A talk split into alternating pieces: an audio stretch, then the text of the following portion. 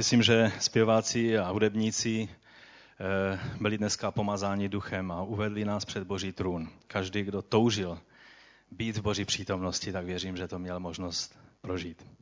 Je čas otevřít Boží slovo. A já bych ještě dřív, než to učiním, tak bych chtěl eh, ještě přivítat některé lidi mezi námi.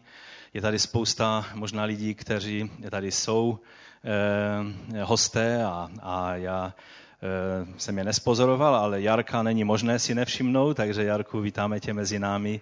Bratr Jarek byl dlouhá léta jedním z vedoucích tady eh, křesťanského centra našeho, našeho sboru, taky byl vedoucím chvál, teď slouží ve sboru v Třinci a teď už myslím, buď se stěhuje, nebo už jste přestěhováni do Jíčína? Jste tak v mezi prostoru? Aha. Takže eh, tě vítáme, Jarko, a jsme rádi, že si... Chceš něco říct? Jednu, dvě věty? Jen takhle pozdravit?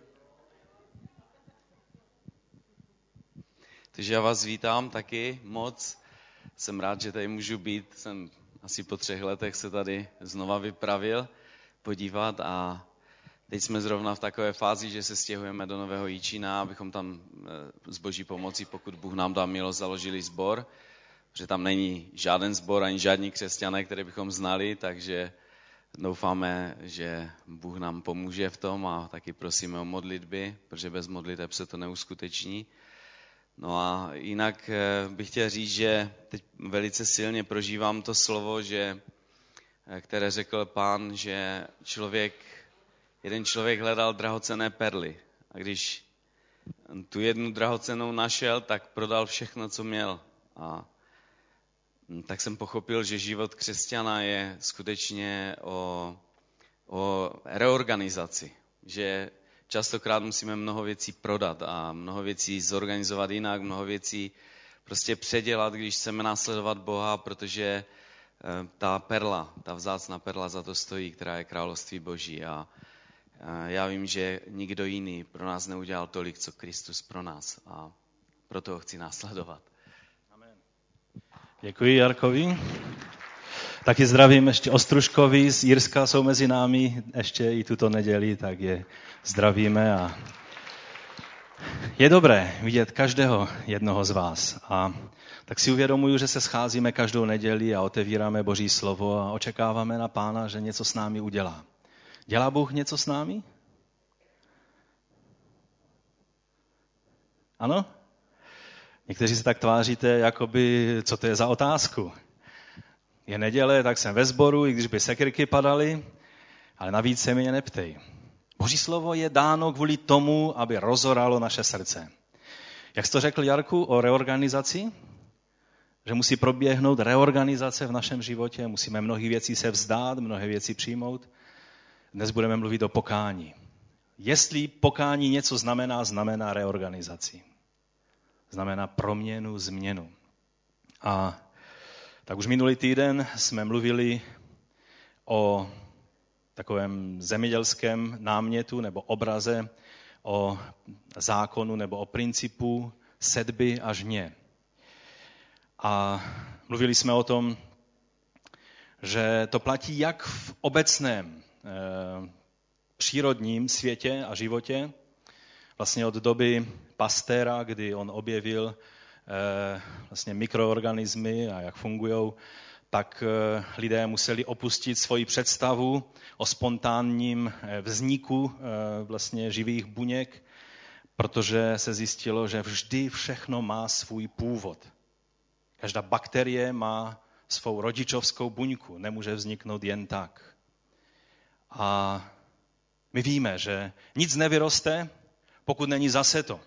Pokud se modlíme za úrodu v našem životě a přitom nesejeme tu dobrou sedbu ducha, tak nebudeme sklízet.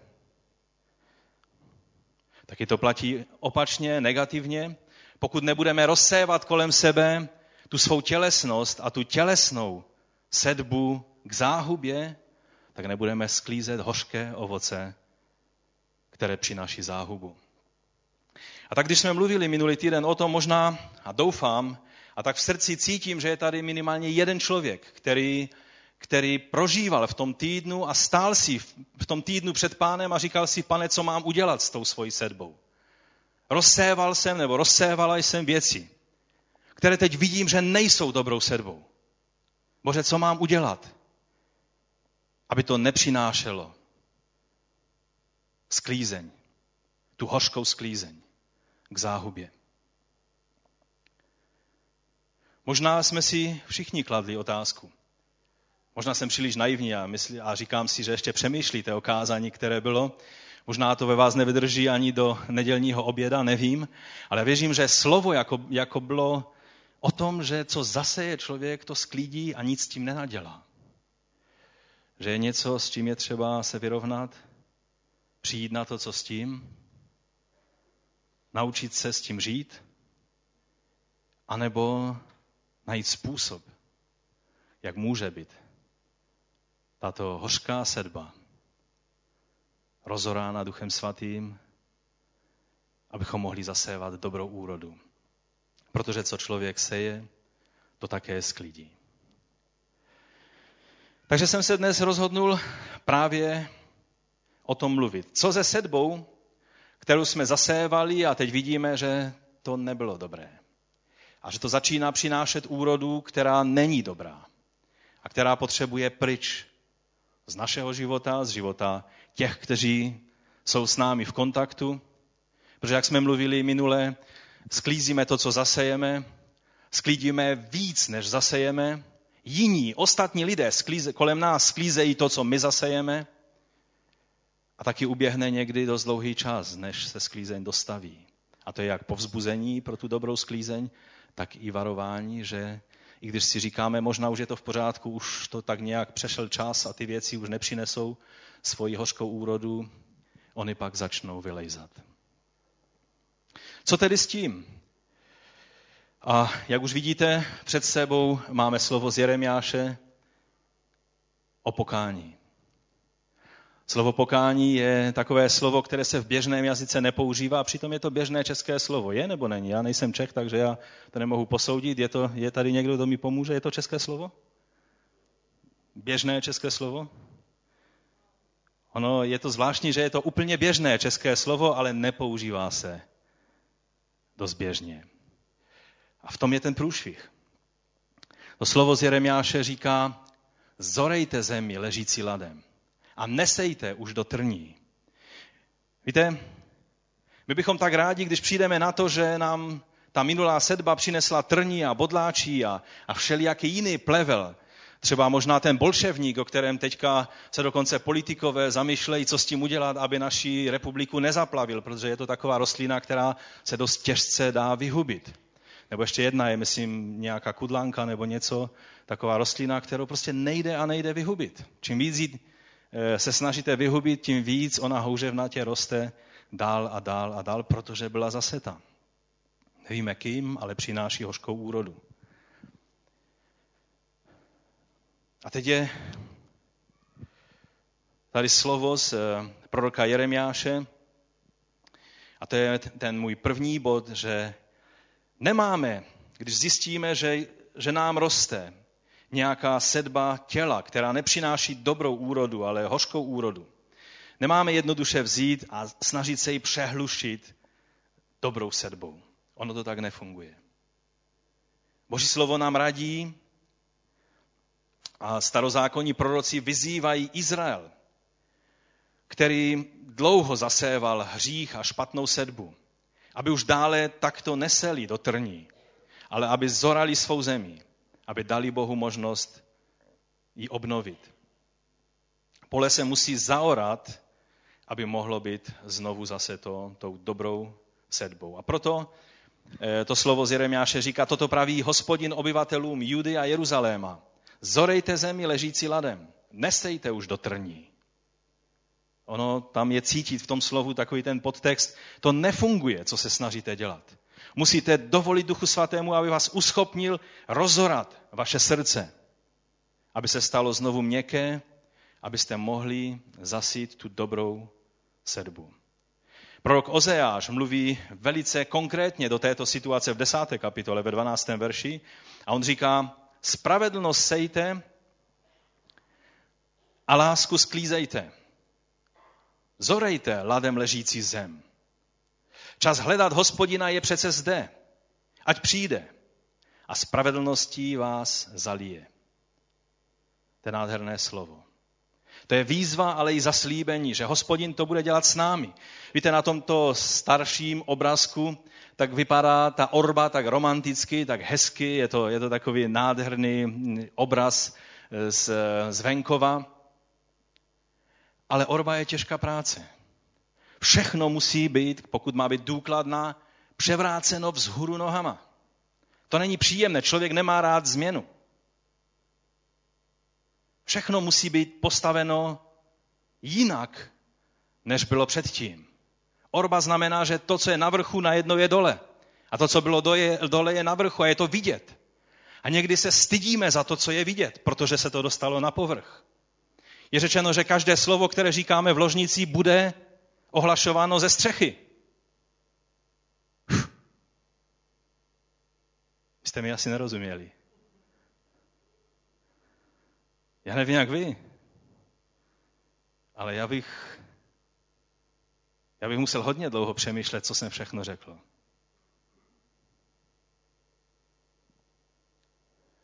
Orba znamená, že ty věci najednou je vidět. Starý zákon mluví o velmi důležité věci v životě Izraele která pak je ukázána ještě víc zdůrazněna v Novém zákoně. A to je pokání. Pokání je jeden z nejdůležitějších výrazů, které v Novém zákoně a ve Starém zákoně máme. A přitom některé sbory tak úspěšně existují a dlouhá léta neslyší slovo pokání.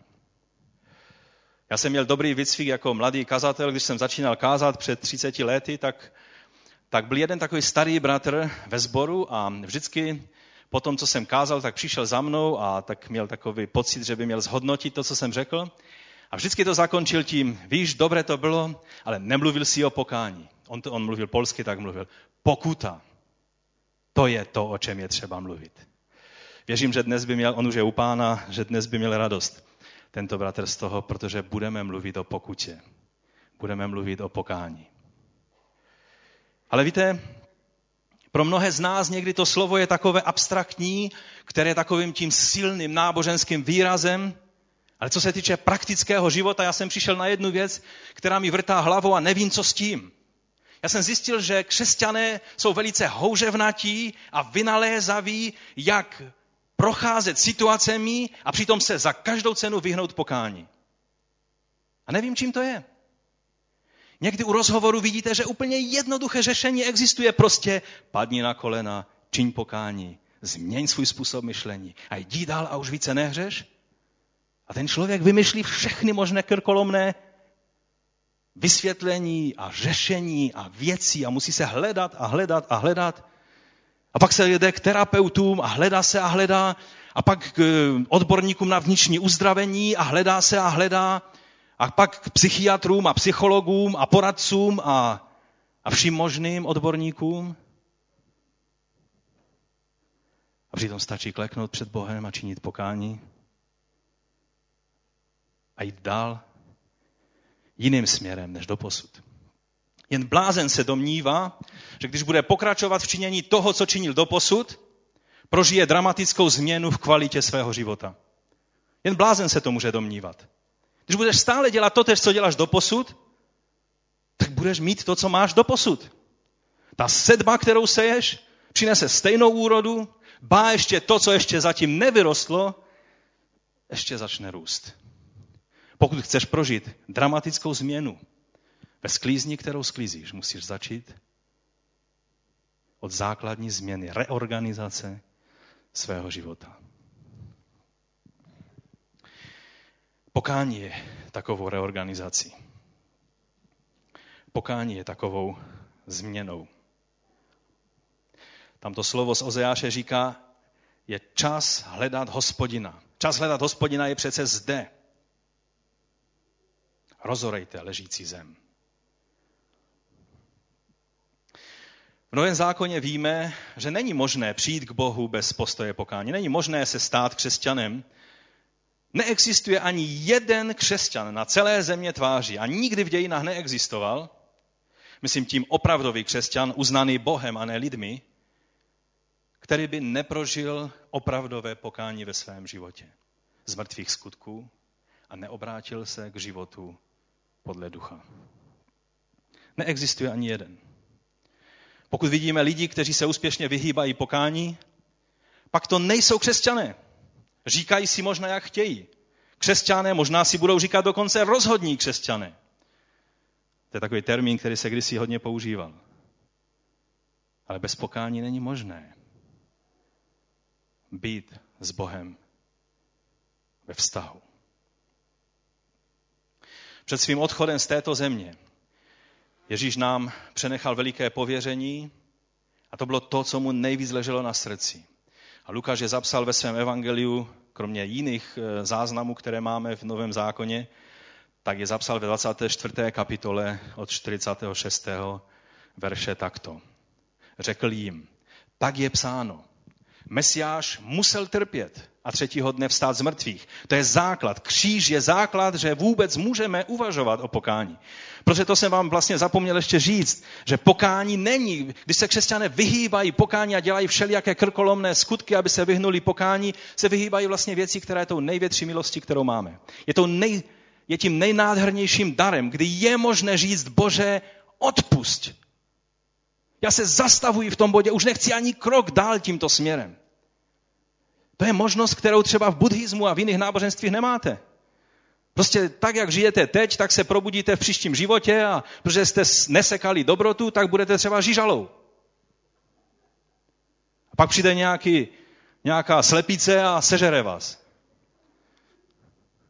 Ne, abych si dělal legraci z jiných náboženství, ale v křesťanství je ta úžasná možnost změny toho průlomu, toho, že padneme na kolena před Bohem a dovolíme mu, aby nás proměnil, rozoral naše nitro.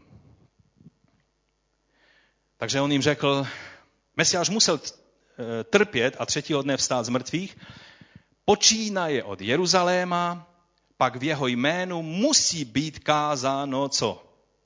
Musí být kázáno pokání a odpuštění hříchu, a to všem národům.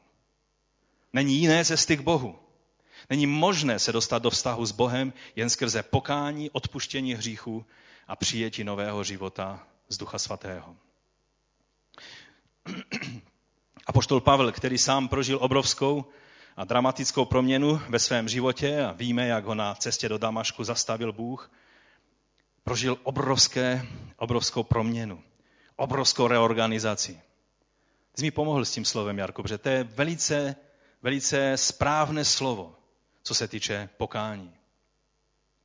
A poštol Pavel mluví v natření o tom, co se stane po pokání a obrácení se člověka, protože pokání, ještě o tom budeme mluvit, vlastně znamená, znamená odvrácení se od těch špatných cest a špatných věcí a obrácení se k Bohu, to znamená ke, ke správnému směru. On v druhé Korinským v páté kapitole v 17. verši říká, a říká to velice natřeně, je to, tam skutečně patří, tak jak překlady eh, české dávají vykřičník za tu větu. Já si myslím, že Pavel, i když tam oni nepoužívali žádnou interpunkci, oni ani mezery mezi slova nedávali, velké písmena, velká písmena, malá písmena, všude dávali malá písmena, prostě ne, nedělalo se to tak, jak my, že eh, všelijak ten text upravujeme. Ale já si myslím, kdyby mohl, tak tam dá vykřičník za to. Kdo je v Kristu, je nové stvoření. Staré pominulo, hle, je tu nové.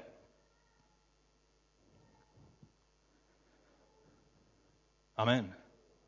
To je možnost, kterou mají pouze křesťané, kteří se netočí v koloběhu života a smrti a nového e, života a zase smrti, až dosáhnou nějaké nirvány, čili splynutí s nicotou veškerenstva a zánik vlastně existence, jak věří třeba buddhismus.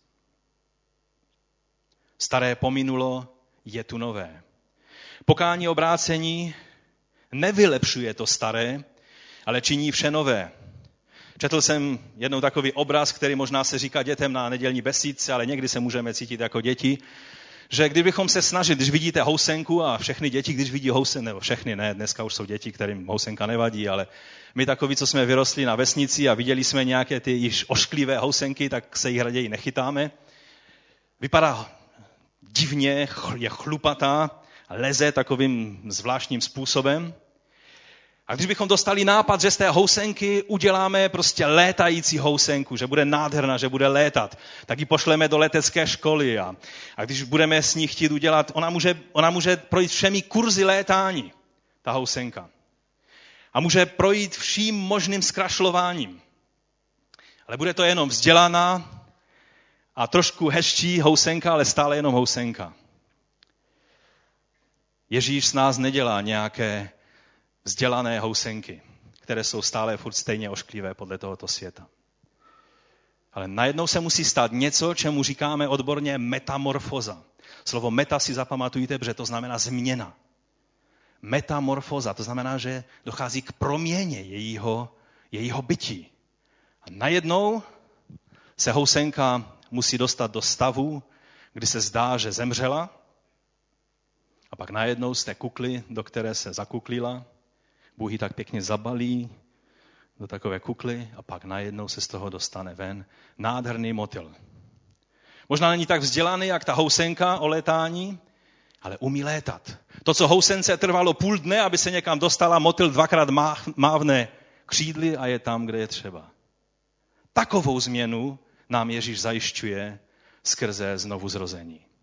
To je změna, proto Pavel tak natřeně mluví staré pominulo, hle je tu nové. Takže pokání a obrácení nevylepšuje to staré, ale činí vše nové. Problém je, že mezi křesťany je spousta nedorozumění ve věci toho, co vlastně je nové. Je třeba, abychom spozorněli a uvědomili si, o co se vlastně jedná, co se stává nové. Protože mnozí křesťané se, jako, se tváří tak, že oni zůstávají furt tak, jak byli a všechny okolnosti se mají změnit. Haleluja. Dluhy, které jsem měl předtím, než jsem se obrátil, už neexistují.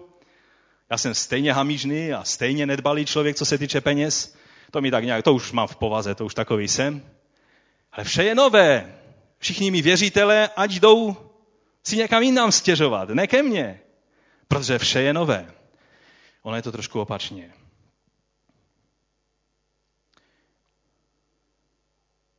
Často se tváříme tak, že to, co se stalo kdysi, ta sedba, kterou jsem celý život zaséval, že už není. Vše je nové, už neexistuje. To nás přivádí k druhému bodu, co to vlastně je pokání a co je to nové, o čem mluví Pavel. Hebrejské slovo ve starém zákoně, které eh, mluví o pokání, je slovo tešuva. To znamená něco jako obrat, otočit. Když se říká, ten člověk úplně otočil, mluví úplně jinak, než mluvil kdysi.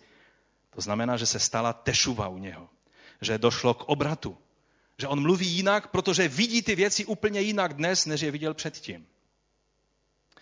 Znamená to otočit se a nasměrovat se na Boží vůli. to novozákonní slovo pokání je řeč, z řecky metánoja, anebo eh, moderně řekové říkají metánia, a to je slovo, které znamená změnu, nejenom obrat nebo změnu, ale konkrétně změnu smyšlení. Změnu toho, co probíhá v mé mozkovně. Toho, po čem touží mé srdce. Toho, co hýbe mým myšlením, o čem přemýšlím, celý můj svět uvažování. Prožil tu metamorfózu, čili tu změnu. Znamená poznání hříšnosti té dané věci a změna postoje k těmto věcem.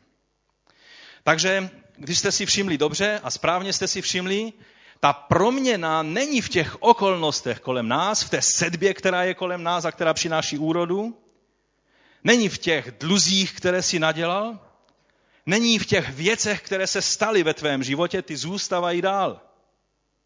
Ty rostou svým růstem. Někdy to ukazují takovým příkladem, který není moc příjemný, ale víte, když někdo má nemanželské dítě, pokáním a znovu zrozením to nemanželské dítě nepřestane existovat. A díky Bohu, že ne, protože je to boží bytost, která způsob, jak přišla na svět, ten člověk, jak přišel na svět, to nebyl ten správný způsob. Ale když už je na světě, Bůh ho má stejně rád jako každého jiného člověka. A když já bych se tvářil, teď se mě už to netýká, já jsem nový, nové stvoření, všechno, co je za mnou, je pryč. Ano, je pryč, ale budeš celý život platit alimenty, budeš se starat o toho člověka, je stále tak tvým dítětem, jako bylo předtím, než, ses, než si prožil metanoju. Je to samozřejmě příklad, který je takový dost bolavý, ale já věřím, že rozumíme, kam on směřuje. Takže není to v těch okolnostech, dokonce to není ani v postoji ďábla k tobě. Víte, ďábel je ten poslední, který se smíří s tím, že nějaká metamorfóza nebo metanoja u tebe proběhla. On se bude stále tvářit, že stejné nároky, které si dělal na tvůj život, že si je bude dělat i dál. Mnozí znervózní z toho a říkají si, něco není v pořádku s tím mým novým narozením. Ta sedba nezmizela, všechno je tady, ďábel se tváří, jako bych mu něco dlužil. Já vám něco prozradím, on se tak bude tvářit až do tvé smrti. Žádné svazování, rozvázování, eh, všechny možné metody, které se dnes používá, s tím nic nenadělají. Ty musíš se postavit jako ten, který přebíráš zodpovědnost za vše, co jsi dělal v minulosti, prosíš Boha za odpuštění, otáčíš se, seješ novou sedbu prosíš Boha, aby ti pomohl rozorat ten úhor, který jsi způsobil. Ale ďábel ten se nebude chtít smířit s tím. Jediná věc, která se zásadně změnila, a to od základu, je, že z housenky je motýl. Je tady nové stvoření, to se týká nás. My jsme nové stvoření. Čili to vše nové znamená, že vše, co se nás týče, je nové. Máme nový postoj, máme nové chápání, máme nové priority.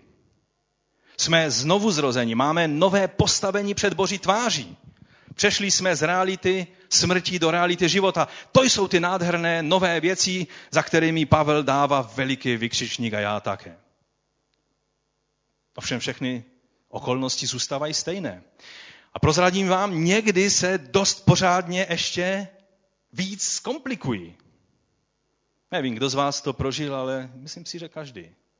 Když se obrátíme, tak se zdá, teď je Bůh na mé straně, celý svět mi leží u nohou. A najednou se zdá, že věci jsou složitější, než byly předtím. Je to tak? A já vám chci říct, že i před, i e, po pokání, které děláme jako křesťané, z nějaké věci, ve které jsme zůstávali, ve které jsme neměli být, taky to tak bude s těmi okolnostmi. Proto jsem vám už prozradil, že pokání se netýká jenom těch, kteří se stávají křesťany. Pokání je postoj života. Představte si, že nějaký farmář v dalekém Afganistánu, modlíme se za tu zemi a tak si použiju jeden příklad. Afganistán je největší výrobce heroinu na celém světě. Já nevím, jestli 70% světového heroinu pochází z Afganistánu, nebo tak nějak velké číslo. A najednou, a to už tam běží léta, a sice ti talibové se tvaří velice zbožně a a, a mají charitativní organizace a modlí se k Aláhovi několikrát denně. A když jsme byli se Staškem v Afganistánu, tak mě nějak ve čtyři hodiny zbudil eh, nějaký křik na ulici a hulákaní chlapů a já jsem si myslel, že přichází nějaká, že, že prostě jdou po nás. A tak jsem se dost eh, toho leknul. No a pak se ukázalo, že jenom se domlouvali, že jdou na modlitby. My křesťané jsme ještě tak nějak v posteli v té době a oni se už modlí. A tváří se velice zbožně. Ale samozřejmě ničit západ heroinem afgánským, to je asi strategická surovina. Takže všechny možné vlády, americká, evropské, se snaží s tím něco udělat, ale tam prostě heroin kvete, nebo teda přesněji řečeno mák kvete. Že? A teď si představte, že nějaký sedlák si zjistí, co to všechno páchá ve světě, jak, jaké, jaké neštěstí mnohých lidí eh, zasáhne skrze heroin. A tak si řekne metanoja. Bože, odpust mi, že jsem doteď eh, zaséval mák a byl nástrojem k tomu, aby lidské životy byly ničené. Budu od dnes zasévat pšenicí, abych nakrmil hladové. My bychom řekli, haleluja, to je náš bratr. Že on, aby udělal takové rozhodnutí, by se musel pořádně obrátit. To neudělá jen tak sedlák. Ale co se stane v té chvíli? Samozřejmě je to velice extrémní příklad, abychom viděli ten princip. V té chvíli se celé peklo talibánské na toho člověka zesype. Je to tak? Co z toho, že ve Washingtonu mu tleskají, co z toho, že mu v Praze tleskají, já nevím, jestli by v Praze tleskali, ti mají jiné zájmy, ale co z toho, že všichni vojáci NATO, kteří tam jsou a nasuzují životy, aby s tou zemí něco udělali, že budou natření z toho, že on jde příkladem jiným sedlákům, když přijedou ti bosové, kteří mají absolutní moc v některých oblastech v Afganistánu a řeknou, chlapče, to neměl dělat. Buď zaseješ mák, nebo s tebou bude konec. Uvědomujeme si, jak obrovskou dávku odvahy by ten člověk musel být. Jak velmi přesvědčený by musel být o tom, že udělal správný krok, aby riskoval takovéto obrovské problémy. Nechci domýšlet, co by se všechno s tím člověkem stalo. Ale ten obrovský tlak talibánců, talibánů by prožíval na sobě. A vy si myslíte, že ďábel je mírumilovnější bytost než nějaký Mula Umar nebo Bin Laden? Myslíte si, že ďábel je méně destrukční? On udělá všechno proto, aby tě odradil od toho, aby si přestal zasévat tu starou sedbu a začal znovu. Bude se tvářit, že má na tebe nárok, že má nárok na celou tvoji rodinu, že má už od kořene, od babičky a prababička, jen se hrabej ve své minulosti a dojdeš až do desátého kolena a všude ti bude jasné, že vlastně ďábel má na to nárok. Celé knihy se píšou o tom, na co všechno ďábel má nárok. Že má legální právo na věci ve tvém životě. Já ti chci říct, ano, to, co si zaséval, přináší sklízeň. Ano, to, co zasévala tvoje babička, přináší ještě možná dnes hořkou sklízeň. Ale když jsi v Kristu, jsi nové stvoření a je čas se tomu postavit, odmítnout to, nepokračovat v tom dál a zasévat novou sedbu. Neleknout se toho zlého. Že oproti tomu sedlákovi v Afganistánu máme obrovskou výhodu. My nemáme na naší straně Washington, my nemáme na naší straně velitele NATO, na naší straně je někdo, kdo nesklame. Někdo, kdo má, nejenom, že mluví o moci, ale ji skutečně má. On je ten, který dokáže držet ďábla na úzdě. On mu nedovolí zničit tvůj život. Takže on chodí jako řvoucí lev a bude dělat všechno možné, aby tě zastrašil, ale toť vsio. Nemá možnost se na tebe vrhnout a zničit tvůj život, protože jsi v boží ruce. Tady by se slušelo takové pořádné letniční haleluja, ale já, jsem, já vím, kde jsem, takže to ani nečekám. Amen, haleluja.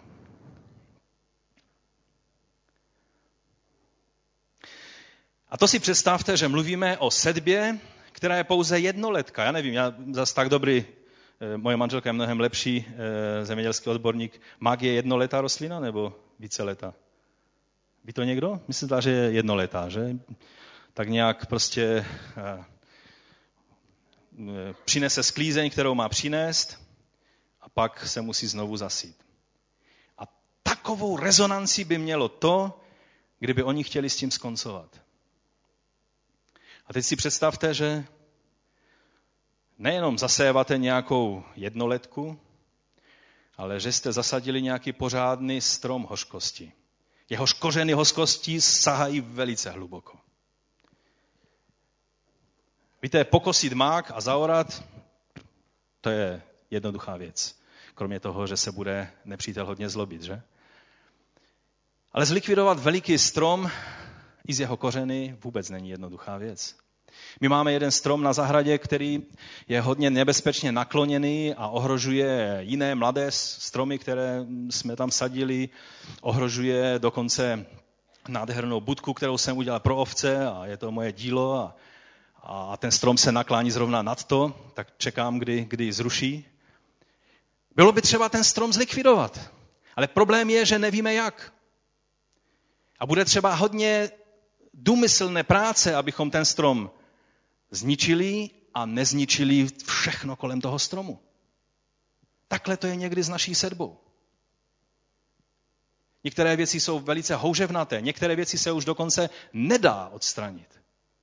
A je třeba prosit Boha o moudrost a milost, abychom mohli žít s novým postojem a skrze Boží milost, abychom mohli jako nové stvoření jednat v situaci, kdy ty věci, které se staly v minulosti, už se nedá odčinit.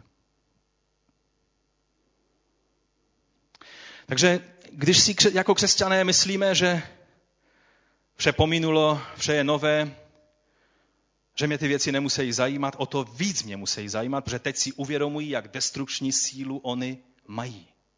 O to víc se musím snažit je sprovodit ze světa.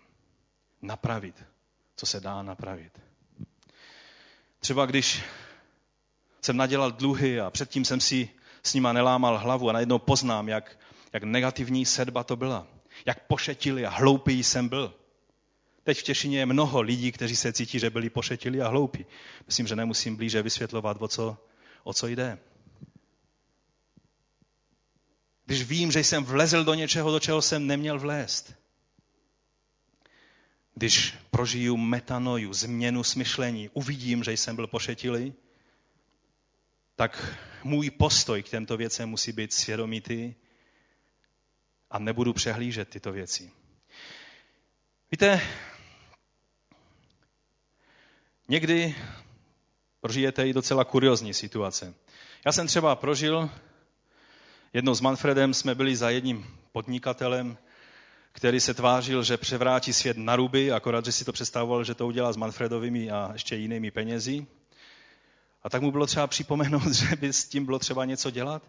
Ten člověk byl samé haleluja a samé natření pro Boha, ale nějaké splácení dluhů a závazky tomu nic neříkalo. Vše je učiněno nové. Myslím si, že Manfred dobře ví, o čem mluvíme. Taky jsem zažil jinou kuriozní situaci, co se mě před časem stalo, že jednomu danému rádoby křesťanskému dlužníkovi jsem oznámil, že má dluh, kvůli kterému mu hrozí exekuce a že jsem já zaplatil ze svých peněz ten dluh, aby mu ta exekuce nespadla na krk, aby se nekonala. A pak se dozvím, že ten člověk se na mě velice zlobí, protože jsem mu vůbec připomněl to. On v jeho sociální situaci, já jsem mu připomněl, že má nějaký dluh. Můžete prožít různé věci. Ale to nejsou křesťanské postoje a nemá to nic společného s pokáním, to už vůbec ne. Takže pokáním se nemění okolnosti, ale moje a tvoje srdce. A to je základ toho, že to může fungovat. Kdyby Bůh změnil všechny okolnosti, všechno by dal nové, postavil by tě do nového ráje. Co myslíte, jak dlouho by trvalo, než by si zase byl nějakou Evou nebo Adamem? Z naší frekvencí, schopnosti hřešit, by ještě slunce nezašlo v ten den, kdyby tě tam Bůh postavil a už by si zřešil. Takže řešení není změnit okolnosti, řešení je změnit tebe a mě. Amen? To činí pokání.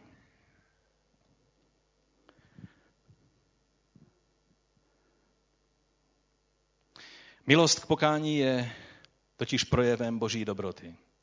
K Římánu ve druhé kapitole je napsáno, co pak a nebo já to přečtu ze čtvrtým veršem. A neb snad podceňuješ bohatství jeho laskavosti, zhovývavosti a trpělivosti? Nechápe, že tě boží dobrota vede k pokání? Boží dobrota nás vede k pokání. Je to dar boží, je to milost od Boha, kterou máme, která nás vede k pokání.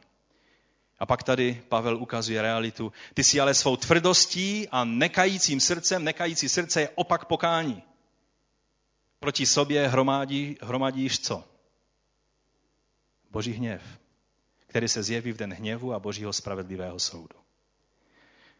Je lepší se tomu vyhnout. Radím vám. Boží dobrota způsobí, že si uvědomíme svůj špatný směr a otočíme se směrem k Boží vůli ve svém životě. Druhá Timoteova, druhá kapitola 25. Tam Pavel mluví o tom, že máme z vlídnosti napravovat odpůrce A pak říká, kdo ví? Bůh je může přivést k pokání, aby poznali pravdu. Takže skrze pokání lze poznat pravdu. Není jiný způsob, jak poznat pravdu, ale skrze pokání, že dovolíme Bohu, aby proměnil naše myšlení. Pak přestaneme zasévat hořkou úrodu těla. Pak eh, dovolíme Bohu, aby Duch Svatý nám pomohl to pole zaorat a připravit k nové sedbě. Doufám, že si to rozorané pole budeme dlouho pamatovat. Aby nám připomínalo, že takhle Takhle rozorané má být naše srdce a připravené pro tu dobrou sedbu. Bůh pak dá požehnání, aby to nové mohlo růst.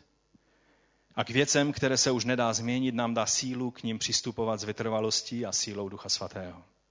To způsobuje pokání. Za třetí, pokání má vždy konkrétní ovoce. Nějak se v nás prostě vždycky musí projevit. Není možné říct, že jsem prožil zásadní pokání v nějaké věci a nic se v mém životě nezmění. Pokud se nic nezmění, pokud nic nebudu dělat jinak, pak je to jenom abstraktní pojem, který jsem přijal, protože víte, pokání neznamená, že se děje tím způsobem, že věřím v pokání, že ono je dobré, ale že prožiju pokání, že skutečně změním své smyšlení o některých věcech, které nejsou z Boha, ale jsou tělesné. Ve skutcích Pavel říká, začal jsem zvěstovat nejdříve v Damašku, potom v Jeruzalémě, po celé judské zemi, také pohanům, že mají činit pokání, obrátit se k Bohu a svými skutky, mluvím jasně, skutky, skutky. To je to, co děláme. Můžete klidně říct dobrými skutky, když se tolik bojíme, jako evangelikálové se někdy bojíme toho slova dobré skutky, protože ze skutku nikdo nebude ospravedlněn, tak abychom náhodou nějaký dobrý skutek neudělali.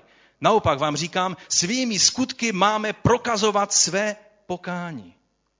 Pokud se stalo pokání v nás, bude to vypůsobovat v nás konkrétní skutky. Pavel mluví v 2. Korinském 7. kapitole o zármutku, který není vždy negativní. Víte, my bychom se rádi jenom tak haleluja, smáli se a Bůh je dobrý a vše je dobré a vše je skvělé a daří se mi skvěle. A někdy je třeba prožít zármutek, který je od Boha a který je k životu, protože samozřejmě existuje i zármutek, který je z tohoto světa a není od Boha a který působí, působí e, zničení a smrt, ale je zármutek, který je pozitivní a který působí pokání. Je to sedmá kapitola od desátého verše, druhá Korinským. Zármutek podle Boží vůle působí pokání ke spáse. A toho není proč litovat. Zármutek po způsobu světa však působí smrt. Pohleďte, k čemu vás vedl tento zármutek podle Boží vůle. Jakou ve vás zbudil opravdovost, jakou ochotu k omluvě, jaké znepokojení, jakou bázeň, jakou touhu, jakou horlivost, jakou snahu potrestat vyníka. Tím vším jste prokázali, že jste se v té věci zachovali správně. V tom novém překladu studijním, eh, v českém studijním překladu, je to napsáno takto. Zármutek, který je podle Boha, působí pokání k záchraně. Jehož nelze litovat, když to zármutek světa působí smrt. Hled, co u vás vypůsobilo právě to, že jste se zarmoutili podle Boha. Jaké zaujetí, jakou obranu, jaké rozhoštění, jaký strach, jakou touhu, jakou horlivost, jaké potrestání. Ve všem jste prokázali, že jste v té věci čistí. Tady je několik věcí řečeno, které, jedna, dvě, tři, čtyři, pět, šest, sedm věcí, Pavel tady vyjmenovává, nevím, jestli to číslo zrovna měl na mysli, ale vyjmenovává sedm věcí, které vypůsobilo pokání, ten zdravý boží zármutek v jejich životě, který způsobil metanoju, čili pokání a tady je ovoce, co to v nich způsobilo. Tak říká, jaké zaujetí nebo píly. Eh, ekumenická Bible má opravdovost. Bez opravdovosti není možné přistupovat k Bohu, není možné prožívat věci od Boha pokud si na něco hrajeme. Znamená, to slovo znamená, že oni vzali věci vážně. Že ten boží zármutek má touhu věci napravit. Nezač, nezlehčuje ty věci, nedává je pod koberec, ne, nedívá se na ty věci nějakým způsobem s nezájmem. Ale je tady zaujetí, píle, opravdovost k přístupu k té dané věci, která potřebuje skrze pokání být vyřešená. Takže eh, boží zármutek chce věc napravit dělat to, eh, dále už to jenom, co je správné. Světský zármutek Se rmoutí, protože se chce vyhnout následkům. Velice dobrý příklad je z života Saule. Nemáme často číst, ale určitě znáte ten příběh, kdy, kdy Samuel oznámil, že Saule Bůh zavrhnul. A tam je řečeno, že on se nad tím velice zarmoutil a velice ho to bolelo. A pak řekl, pojď, alespoň, alespoň mě uctí před lidem. Jemu šlo o to, jak vypadá před lidmi. To není pokání. David, když činil pokání, tak věděl, že i u poslední služky teď vypadá velice podivně. Ale on chtěl najít milost u Boha. U korinských byla tato opravdovost. Dále, jakou obranu, nebo ekumenická Bible má ochotu k omluvě. Obsahuje to stud. Prostě se stydím za to, co jsem udělal. A mám snahu to napravit. Jaké rozhoštění, nebo ekumenická Bible znepokojení. Jsme upřímně nad sebou samými rozhoštění a štve nás to, co jsme, za to, co jsme udělali? Že jsme takto jednali? Pokud ne, tak to není skutečné pokání. Bratr Rudek Bubík kdysi vždycky říkal, když mu někdo říkal, já chci skončit s kouřením, ale to nějak nejde, prostě já se stále k tomu vracím. On říkal, v Biblii nikde není zaslíbení, že tě Bůh osvobodí od tvých přátel. Je řečeno, že tě osvobodí od svých nepřátel. Musíš uvidět, jak hříšná a nepříjemná a špatná a ničivá ta věc je pro tebe a pak zavoláš k Bohu a Bůh tě vysvobodí. Problém je v tom, že my nechceme některé věci označit jako našeho skutečného nepřítele. A v tom je ten problém. Jaký strach neboli bázeň?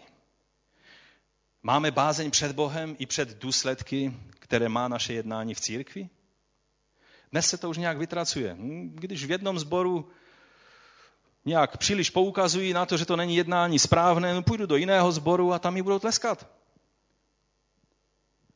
Už není ta bázeň, kterou měli korinští, když si uvědomovali, že nejenom, že rozzlobili Boha, a že se potřebují usmířit s Bohem za své jednání. Protože Pavel v první epištole píše, že, byli, že jednali na dutě a v píše.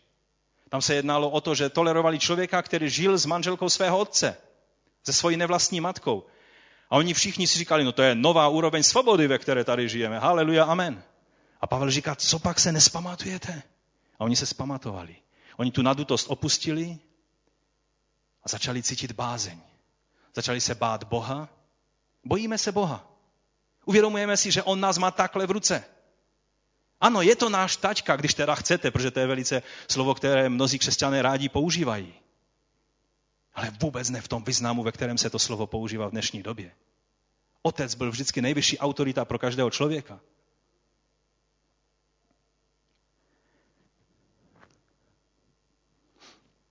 A pak tady je, že oni prožívali strach, bázeň, respekt z apoštola Pavla.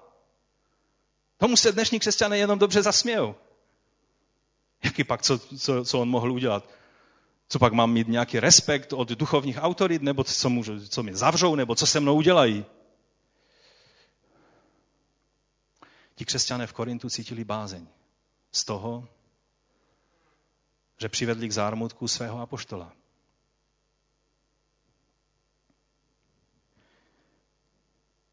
Takže bázeň, strach, uvědomění si toho, že nejde jen tak obrátit list a jít dál, že je to vážná věc, která musí být vyřešena. Pak dále je tady jakou touhu, touhu po nápravě věcí, touhu potom, abychom převzali zodpovědnost za následky svého špatného jednání, touhu po božím odpuštění a požehnání. Uvědomění si toho, že pokud mi Bůh nepožehná, tak jsem ztracen.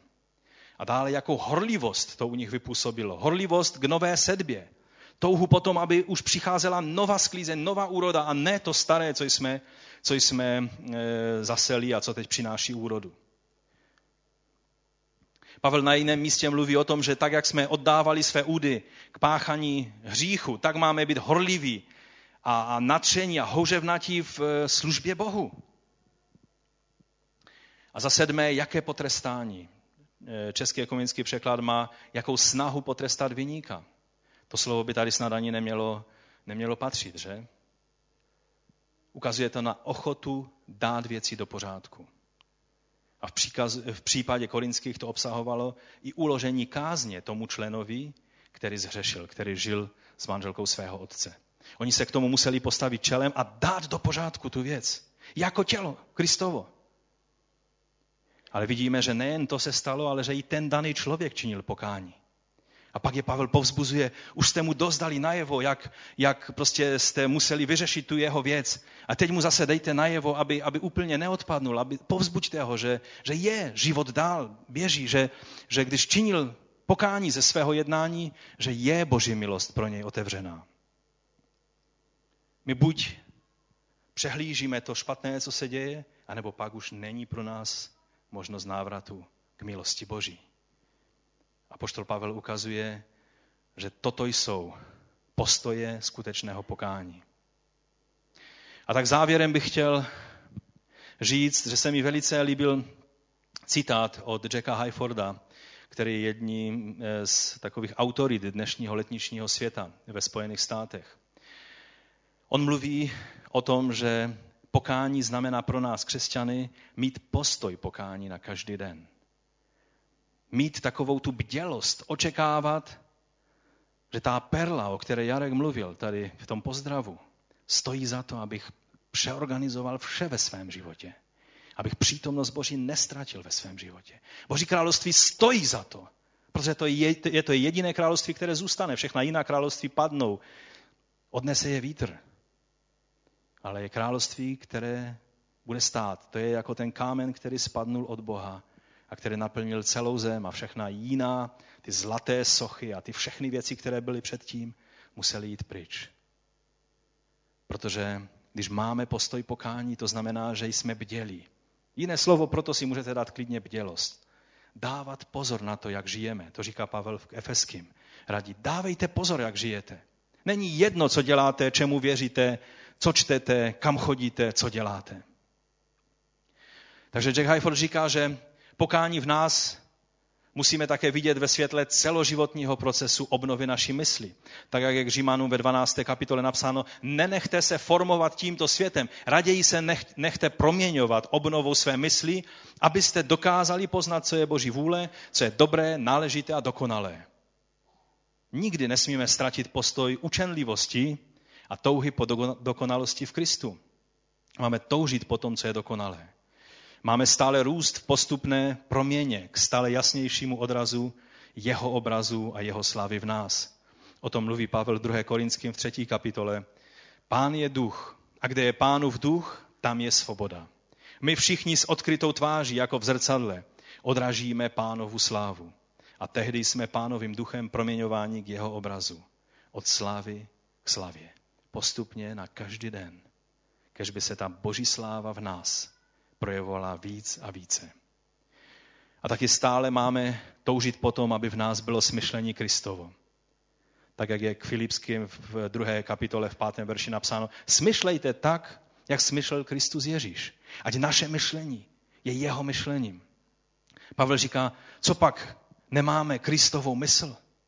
To má být to naše myšlení proměna našeho myšlení nemá zůstat tak, že se odvrátíme od těch špatných věcí a pak si budeme postupně utvářet své názory. Ale má to být, že přijmeme Kristovo myšlení. Pokud náš dům zůstane prázdný, pokud to pole je rozorané jako tohle, kdyby to pole bylo nechané jen pár měsíců, tak bude plné všelijakých, všelijakých věcí, které tam budou růst. Ale nebude to ta sklízeň, která z toho pole má vzejít. A proto postoj postoj pokání je postojem bdělosti ve svém životě. Je to postoj, kdy očekáváme, že tohle je Boží dobrota, která nás vede ke změně v každé věci, která je z těla. Ke změně každé věci, která přináší špatnou úrodu. Abychom mohli zasévat pro ducha, aby, přinášel, aby to přinášelo sklízeň pro věčný život. A proto teď skloňme své hlavy. Nemusíme jít tady dopředu, ale zůstaňme na svých místech. Já poprosím Aleše, aby přišel dopředu a a aby nám hrál k tomu nějakou píseň, která možná s tím souvisí, nebo která nám pomůže tak nějak jít před Boží tvář. Možná je oblast ve tvém životě, která potřebuje rozhorání. A potřebuje říct, pane, to jsou věci, které se neměly stát v mém životě. Dej mi milost. Já vím, že na cestě je hořká úroda. Pomoz mi rozorat to pole moci tvého ducha abych mohl zasévat tu dobrou sedbu ducha. A věci, které se už nedá změnit, pane, pomoz mi. abych žil jako tvé dítě ve vztahu k těmto věcem. Pokud jsem někomu ublížil, dej mi Zacheovo srdce, který čtyřnásobně chtěl napravit to, co udělal. Ne uhýbal před zodpovědností, ale naopak. Byl zodpovědnější než kdykoliv předtím. Pomoz nám v tom, pane. Prosím tě, Bože, ty sám se skloň k nám svým duchem teď. Ty vidíš do našich srdcí. Ty vidíš, co probíhá v našem myšlení, v našich srdcích, v našich vztazích. Ty víš o všem, co probíhá i v tomto sboru. Dej milost, pane. Dej nám tu stejnou houřevnatost, kterou si dal korinským. Já ti děkuji za to, že ty jsi dobrý. Že ty jsi laskavý a milostivý, protože ty jsi zaplatil tu nejvyšší cenu na kříži. Za to, abychom my mohli v takovéto chvíli, jako je táto, očekávat, že ty dáváš novou možnost. Že odstraňuješ to, co je staré v nás, tělesné, co není z tebe. A dáváš do plnosti svého ducha. Já ti děkuji za to, pane. A poštol Petr řekl po letnicích, když se ho ptali, co máme dělat, mužové bratři, tak on říká, aby činili pokání a obrátili se. Říká, abyste mohli přijmout dar Ducha Svatého. Přijmout Ducha Svatého je možné jedině tam, kde je srdce rozorané tou orbou Ducha Svatého. Dotkni se našich srdcí, pane, prosím tě. Kemala.